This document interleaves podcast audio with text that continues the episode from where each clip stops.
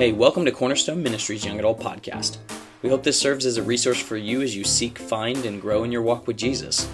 Tune in for sermon audios from our young adult services and other original content. If you already have a home church, we're glad this can be another tool for you. But if not, we hope that you would check us out online at cornerstonelive.net or join us in person. Cornerstone is in Murrysville, PA, and services are Saturdays at 6 p.m. and Sundays at 9 and 11 a.m. Our young adult ministry gathers every other Tuesday at 7 p.m. Hey guys, what is up? Pastor Brandon here. I'm excited to have you tuning in. Um, decided to double back a little bit and do kind of a, a reprise of our Understanding God's Will Week 1 sermon. Um, you know, just in the process of following what the Lord's leading and, and trying to create this podcast to serve the young adults who um, are away or aren't able to participate with us, or just anybody who feels led to um, listen to this material, wants to be fed in some way. We the timing of it, we had already jumped into this series. So uh, the first sermon that you have on this podcast is week two. So we decided to jump back and do a reprise of week one to kind of catch things up and, and just put that information out there um, just as another resource for you guys. So um, let's go ahead and jump in here just uh, as we seek to understand God's will, God's plan for us. Um, but you know, as you, you talk about will and you, you think about this concept of God's will, it's usually wrapped around this fear and this worry of like, oh no, I'm, I'm going to miss out on what God has for me. I'm going to pick the wrong school. I'm going to pick the wrong job. I'm not going to pick the right spouse. How many kids should we have? Where are we supposed to live? And we are living day by day with this weight of fear that if we make a particular choice, we are going to be quote unquote outside of God's will, outside of God's plan for me. And we find ourselves crippled every day by this God, what's your will for me? What's your plan for me? What do you want me to do? Um, so we decided to jump into the series to find some freedom, uh, not freedom from God's plan. But when we actually understand what God's will is for us, there is beautiful freedom in that. Um, so, to kind of give us a framework, a foundation, when we talk about will, what does that mean? And if you were to Google define will, this is what's going to pop up the faculty by which a person decides on and initiates action. Control deliberately exerted to do something or to restrain one's own impulses. A deliberate or fixed desire or intention. And then this last one, the thing that one desires or ordains. And what I like about that last um, definition, the thing that one desires or ordains, it kind of changes how we process that question of God, what is your will for me? Um, but this this big question, it, it weighs on our decision making. And, you know, what I would encourage you to do is look at that question from a different angle from a different perspective. Um, that when you actually look at the definition of will, you could almost ask the question God, what is it that you love from me? God, what is it that you desire from me? What what is it that you take pleasure, you take delight in in regards to me? And when you look at it from that perspective, it already starts to kind of flip the script a little bit. God, what's your plan for me? Well, I, I, I better know what the playbook is. What, what's the sheet music? Otherwise, I'm going to screw this up. You, well, God, what is it that you desire from me? Well, when we look at His Word, there are plenty of things that God desires for us. And there are also some clear things that God does not take delight in in regards to us. So you can already see it starts to reshape that question in our thinking and processing that. But even the concept of will compared to you know how the world defines will compared to how the bible would define will like i said it adds another layer that that greek word for will thelo um, it, to to will, to have in mind, to intend. Now, here's what I love about this: that the way the Greek would define God's will, to be resolved or determined, to purpose. God, what do you have purposed for me? To wish, to love, to like to do a thing, to be fond of doing, to take delight in, to have pleasure. So that Greek word thelo, like I said, it, it adds depth to that question God, what do you have in mind for me? What do you intend for me? What do you desire from me? What do you take delight in in regards to me? Um, it adds new layer and new depth to that question of God, what's your plan? Um, but here's what's so interesting about this is that God's will, what he desires, what he takes pleasure in, what he loves, it's linked to his very identity. You know, John, the Gospel of John, beautiful gospel. Um, if you've never looked into the backgrounds of the different gospels, you know who's writing them what's their target audience um, you know for example the gospel of matthew is super jewish um, Matthew's a Jew. He's writing to a Jewish audience. So he starts his gospel out with the genealogies linking Jesus to King David because that was a prophecy and that was a, something that the Jews would have cared deeply about. But the Gospel of John, I love the Gospel of John because John is writing to everybody but he's also he's writing it towards the end of his life and it's almost you it almost reads as this old man with a, a loving uh, letter written to people saying, Please, I want you to experience the Jesus that I got to experience in my youth. Um, so it's beautiful gospel, but the most difficult to process introduction. In John 1 1, it says, In the beginning was the Word, and the Word was with God, and the Word was God. And it you know john's gospel goes on to talk about how uh, you know the light and uh, the creation through the word creation through the light the light and the darkness and the darkness is done overcoming. Very confusing introduction but i want to pay attention to john 1 1 and that word word in the beginning was the word and the word was with god and the word was god um, you know when you were in high school or maybe you currently are in high school but if you've ever taken another language and you know Spanish, French, uh, German, Swahili. I don't know, uh, but if you ever taken another language, you've studied another language, but more importantly, you've been taught another language in a school setting.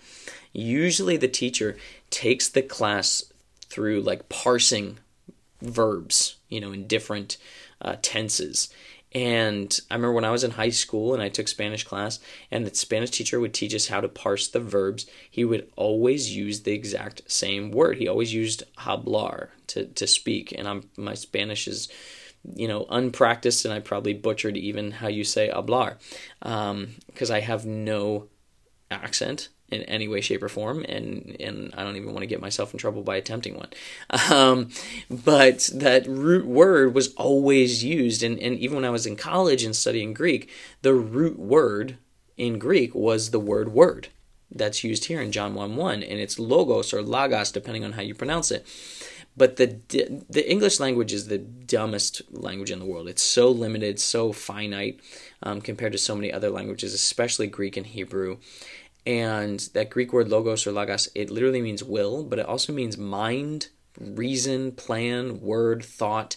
So the Greek word for um, the word word, logos or, lo- or logos, means will, but it, it's so much more than that. It's so much more expansive than that and encompasses the, the very essence of who God is. And it brings a much deeper, more beautiful meaning to Jesus being the physical manifestation of God, God in the flesh, the, the, the physical manifestation of God's thoughts and reason and mind and word and plan and will. Just harmony between the Son and the Father, uh, but yet diversity and unity and, and just yeah, just such a beautiful picture um, in John 1 1. So confusing on the surface, but when you dig into it, such beauty it adds to the gospel. But with all that being said, so we've kind of we've looked at a foundation of the concept of will. You know, what is it to, to love, to delight in, to take pleasure in, your intention, so many layers to that concept of will. But then you hit verses in the Bible like Hebrews 10:36. For you have need of endurance, so that when you have done the will of God, you may receive what is promised. And you hear verses like that. Now, granted, it's out of context. We're going to put it into context a little bit. But you hear that verse out of context and you think, oh gosh, if I miss the will of God, I'm not going to receive what is promised. So I need to know what God's will is, what God's plan is. And if I make the wrong choice and I'm outside of God's will, then I'm going to miss out on the promises of God. And you become crippled with this fear. And what I want to suggest to you, and you can actually you can see this theme consistent throughout throughout Scripture. Um, you know, shout out to, to Joe Ercoli, a discipleship pastor that I've worked with in the past. Awesome man of God, love him to death. Um, he's the one who first introduced me to this concept and this idea. And I can't remember if he was quoting somebody else, but he said this phrase and it really stuck with me. So I really dug into it and and just went down the rabbit trail with this. Um, went down the rabbit hole with this. Is the concept of patches and pastures. Is that the will of God can come in the form of patches at times and in certain seasons, but his primary but his will primarily functions as a pasture in reference to the fact that God is our good shepherd. That the will of God functions as a pasture that he leads us to primarily. At times, it functions in the form of a specific patch of grass. But I want you to track with me here. You know, Psalm 23, um, you know, a psalm that if you were raised in a Christian home, you probably have this framed somewhere in your house, or you had a parent or a Sunday school teacher that had this on a mug. Um, the Lord is my shepherd, I shall not want. He makes me lie down in green pastures. He leads me beside still waters. He restores my soul. He leads me in paths of righteousness for his name's sake. And you hear that phrase, the Lord is my shepherd, I shall not want. He makes me lie down in green pastures. And, you know, kind of side note here the tr- tricky part about understanding God's word is that we are 21st century Americans, most of us. Um, shout out to listeners in Belgium, which is awesome. Uh, I'm glad that you have been able to tune in. Is that we're 21st century Americans, most of us, trying to understand a first century Middle Eastern book. So I can't stress enough the importance of historical context, cultural context.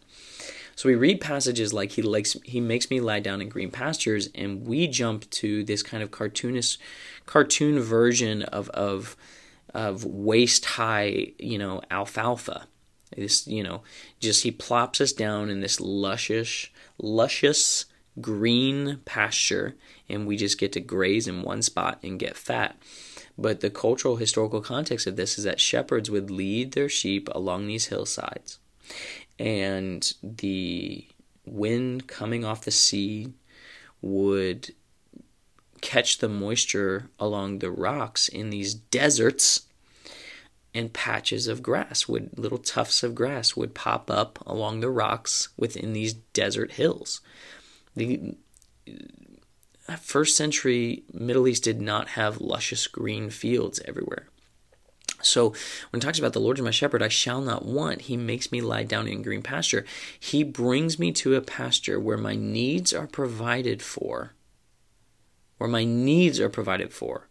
Not in abundance, but He gives me exactly what I need for the day. He leads me beside still waters. He restores my soul. Why does He restore my soul? Because I get tired. I get overworked. Um, I get weighed down. Um, he leads me in the paths of righteousness for his namesake. So at the core of all this, it's for the purpose of his glory. You know, important to remember. But track with me here is that the language of Scripture brings us to a place where God's will is focused on our character and our identity first and our decisions second. Does that mean that God doesn't prioritize your decisions. No, that's not what I'm saying. But I'm saying his primary his, his primary focus of his will is on who he has called us to be. And when that is taken care of, our decisions follow. Uh, Romans 12, 2, do not be conformed to this world, but be transformed by the renewal of your mind. Not the renewal of your decisions, the renewal of your mind.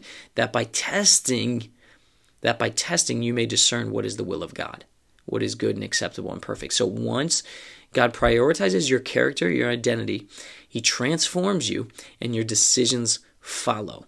So instead of waking up and going, God, what do you want me to do? What school do you want me to do? What do you?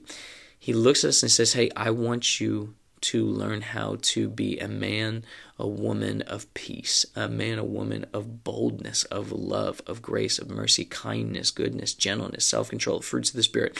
I want to transform your character, your heart, your identity, and guess what? Your actions. Your thought processes, processes, your your thinking, your um, your speech, all those things are going to follow in after the fact.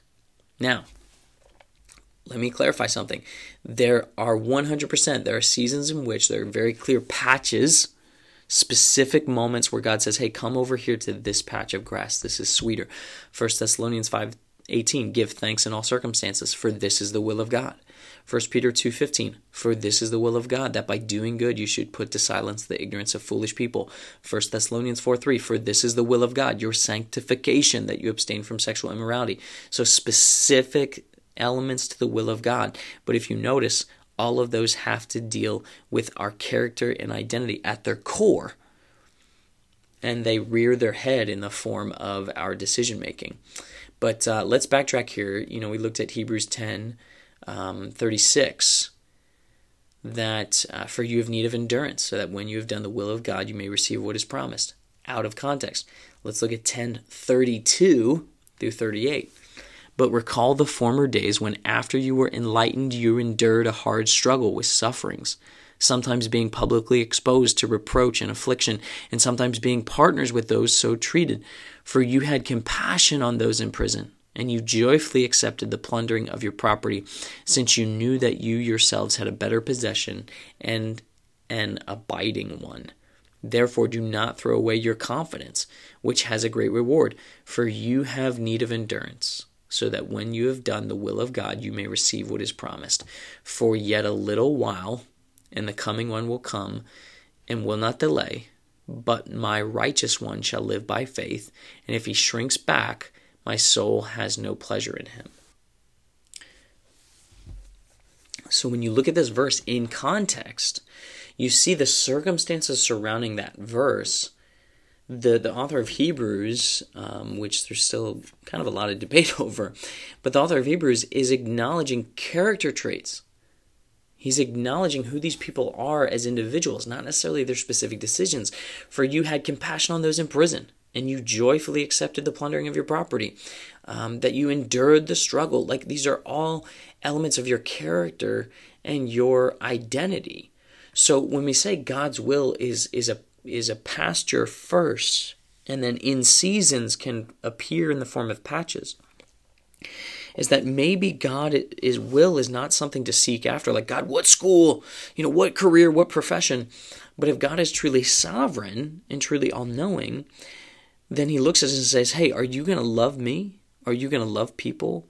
Are you going to walk in a manner worthy of the invitation I've given you to bear my name? Are you going to do that whether you go to um, a Christian school or a community college?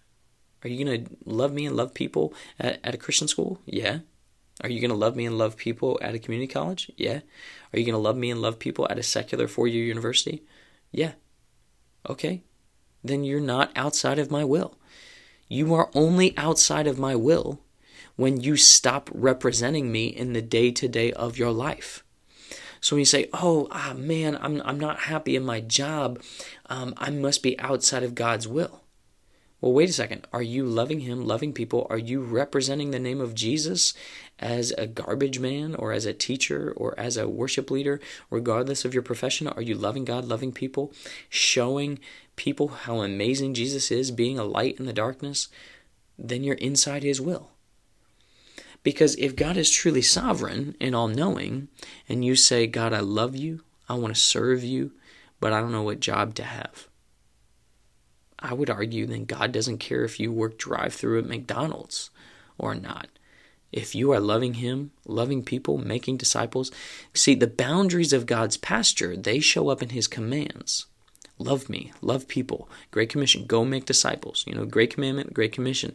They they they become our initial benchmarks, our initial boundary lines of saying, well, if God's will is a pasture, then what are the boundaries of that pasture?